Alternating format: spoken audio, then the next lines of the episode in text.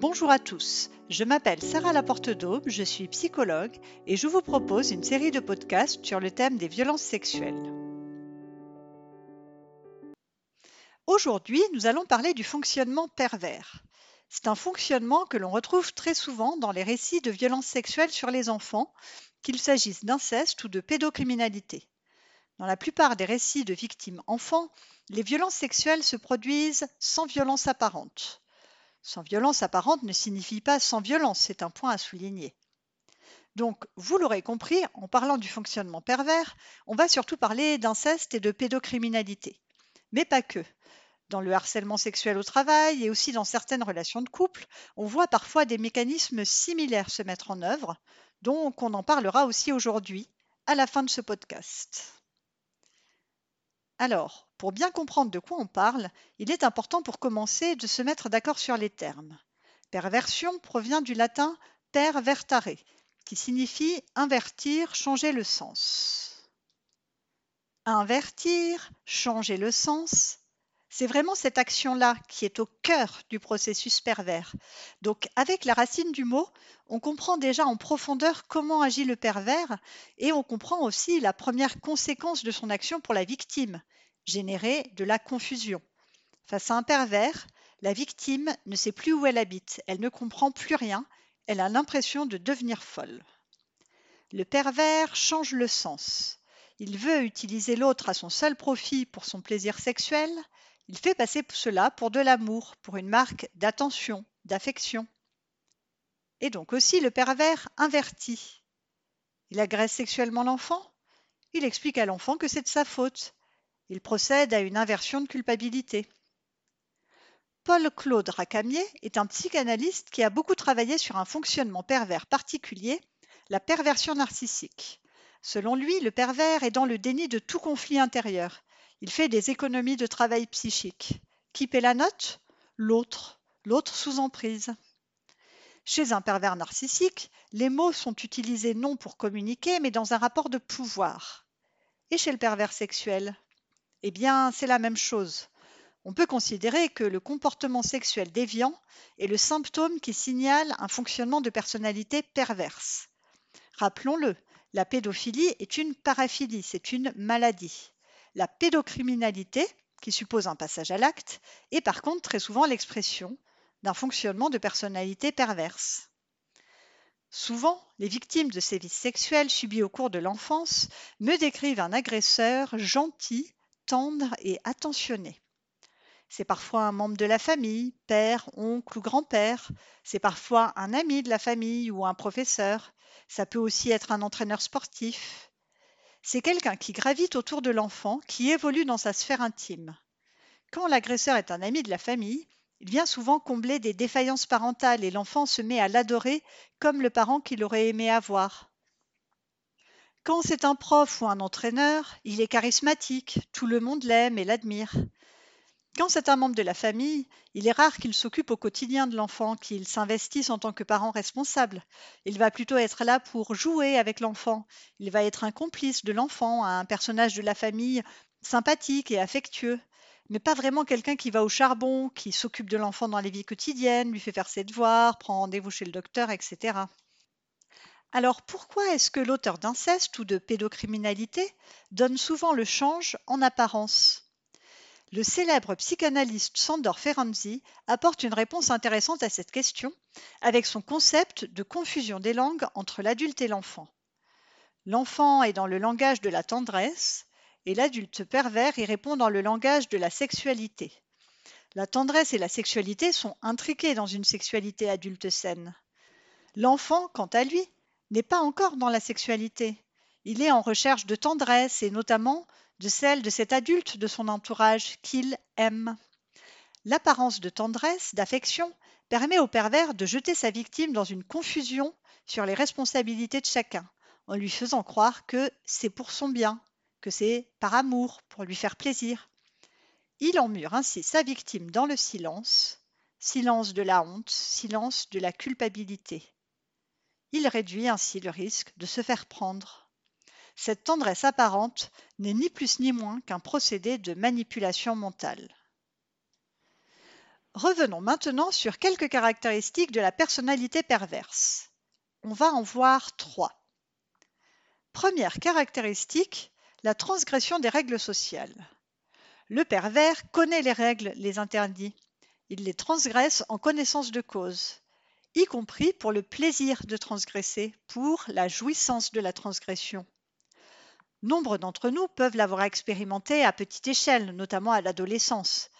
Par exemple, en prenant le bus sans ticket ou en ne relevant pas une erreur en sa faveur sur un ticket de caisse. Ces petites expériences de transgression peuvent effectivement provoquer une sensation de plaisir. De même que s'identifier à des héros de séries ou de films qui sont dans la transgression des règles. Eh bien, chez le pervers, c'est la même chose, mais en beaucoup plus puissant. L'expérience de la transgression des règles est centrale, elle est une source de plaisir, elle est un moteur. Deuxième caractéristique, l'autre traité comme un objet. Le pervers utilise l'autre, il traite l'autre comme un objet, un jouet avec lequel on s'amuse, mais aussi que l'on peut détruire avec un plaisir sadique. Le pervers sait déchiffrer les émotions sur le visage des autres, mais il n'en a cure, il n'a aucune empathie. Le pervers est dans la volonté de jouir sans limite. L'autre n'a d'intérêt à ses yeux qu'en tant qu'il lui permet d'accéder au plaisir. Finalement, la relation à l'autre, pour le pervers, n'est pas une fin en soi, mais un moyen, un moyen d'accéder au plaisir. Dans la relation perverse, l'autre est objectifié, c'est-à-dire traité comme un vulgaire objet et non comme un autre sujet. De ce fait, la relation perverse est une relation de type prédateur-proie. Troisième caractéristique, la manipulation mentale. Le pervers n'est pas dans un passage à l'acte immédiat et brutal.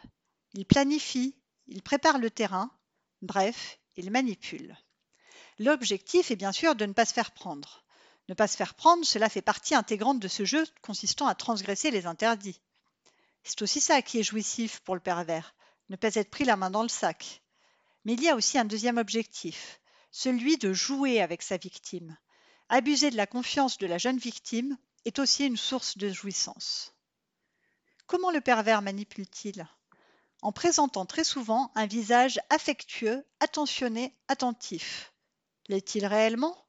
Non, car quand on n'a pas d'empathie, que l'on considère l'autre comme un objet, on ne peut pas en même temps l'aimer pour ce qu'il est et être soucieux de répondre à ses besoins. C'est soit l'un, soit l'autre. Donc, quand le pervers se montre tendre, amusant, proche de l'enfant, c'est pour créer un lien avec l'enfant, un lien qui va permettre au piège de se refermer sur la victime. En effet, après avoir gagné la confiance de l'enfant, avoir créé chez lui une relation d'attachement, le pervers peut organiser une situation où il se retrouve seul avec sa victime et passer à l'acte, sans forçage, sans contrainte physique. Rappelez-vous Ferenczi, la confusion des langues, langue de la tendresse versus langue de la sexualité. Le pervers aura beau jeu de faire croire à l'enfant que cette agression est une manifestation d'amour. Et l'enfant, lui, qui sent bien qu'il y a quelque chose d'interdit, ne peut pas remettre en cause le comportement de cet adulte en qui il a confiance. Il n'en a ni la maturité, ni le discernement. Donc, le pervers abuse de la confiance de sa victime autant qu'il l'agresse sexuellement. En résumé, le pervers a donc trois caractéristiques principales. Il transgresse les règles sociales, il traite l'enfant comme un objet qu'il peut utiliser, il manipule les autres. Être la proie d'un pervers entraîne deux conséquences majeures pour les victimes, la culpabilité et la confusion. La culpabilité de l'enfant victime de violences sexuelles est immense. Elle le ronge, elle le détruit à petit feu.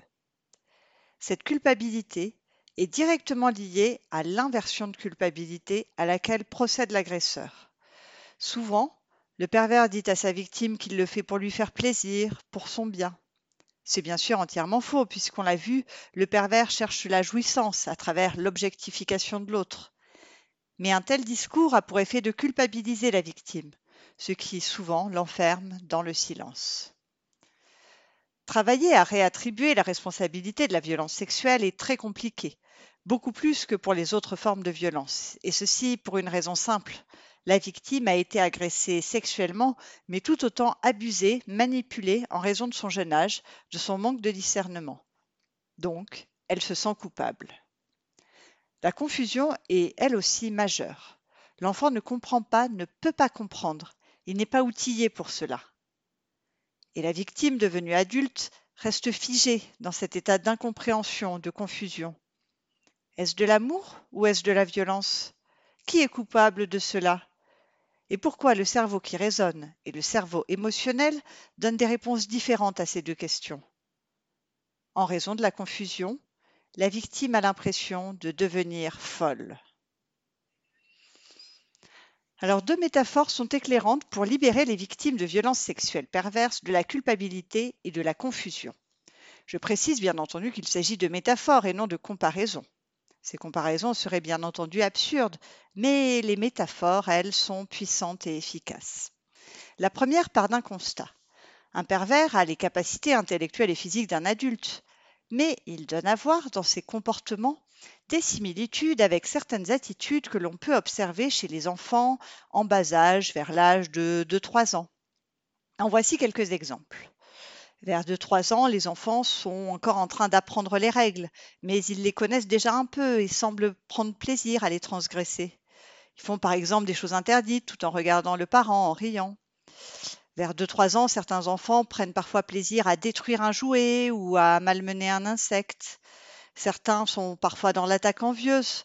Par exemple, ils prennent de force le jouet d'un autre enfant, non pour le jeu lui-même, mais pour obtenir le plaisir que l'autre avait à jouer. Tous ces comportements sont parfaitement normaux chez des enfants en bas âge. Mais ce qui est normal aussi, c'est d'évoluer, de grandir, pour apprendre peu à peu les règles, accepter aussi la frustration, gérer ses émotions, apprendre à tenir compte des autres, etc. Autant d'apprentissage que le pervers, lui, semble ne jamais réaliser. La deuxième métaphore est animalière. La voici. Les renards ont différentes techniques de chasse. L'une de ces techniques est particulièrement intéressante. Elle consiste pour le renard à jouer avec un petit lapereau pour gagner sa confiance et pouvoir ainsi s'approcher de lui s'approcher suffisamment pour finir par lui sauter dessus et le manger. Eh bien, c'est le même genre de technique de chasse qu'utilise le prédateur avec l'enfant. Chose promise, chose due, nous allons parler maintenant du fonctionnement pervers dans le monde des adultes. Et oui, certains pervers commettent aussi des violences sexuelles sur des femmes. Alors on pourrait se dire que la problématique n'est pas la même, car il y a maturité et discernement chez la femme adulte. Certes, mais le point commun est ailleurs. Il se situe dans le fonctionnement du pervers. Transgression des règles, utilisation de l'autre comme un objet, manipulation. L'autre est séduit, puis détruit. Mais l'emprise est créée différemment, parce que face à un autre adulte, c'est plus complexe. Le pervers présente alors un double visage. C'est Dr Jekyll et Mr Hyde. Côté pile, la personne gentille et sympathique. Très souvent, le pervers est un séducteur, c'est quelqu'un de charismatique, de sympathique, que tout le monde aime bien.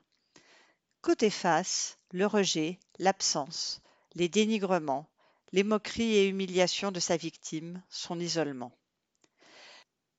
Le prédateur souffle le chaud et le froid, et peu à peu la victime se retrouve prise au piège de l'emprise. Elle plonge dans la confusion et la culpabilité. Et puis la violence sexuelle advient harcèlement sexuel au travail, viol conjugal dans la relation de couple. Rappelez-vous, transgression des règles sociales, utilisation de l'autre comme un objet, manipulation. On retrouve ces trois éléments dans le fonctionnement du pervers dont la victime est une femme adulte. Et là encore, le plaisir sexuel est finalement secondaire. La jouissance provient du pouvoir, pouvoir exercé sur une autre personne, de la puissance ressentie à faire de l'autre son jouet, de la transgression d'un interdit. Donc là encore, il y a prédation sexuelle dans le cadre d'une prédation plus large. Voilà, c'est fini pour aujourd'hui. J'espère que ce podcast vous a intéressé. J'ai hâte de vous retrouver pour explorer d'autres facettes de cette problématique. En attendant, n'hésitez pas à vous abonner et surtout, prenez soin de vous.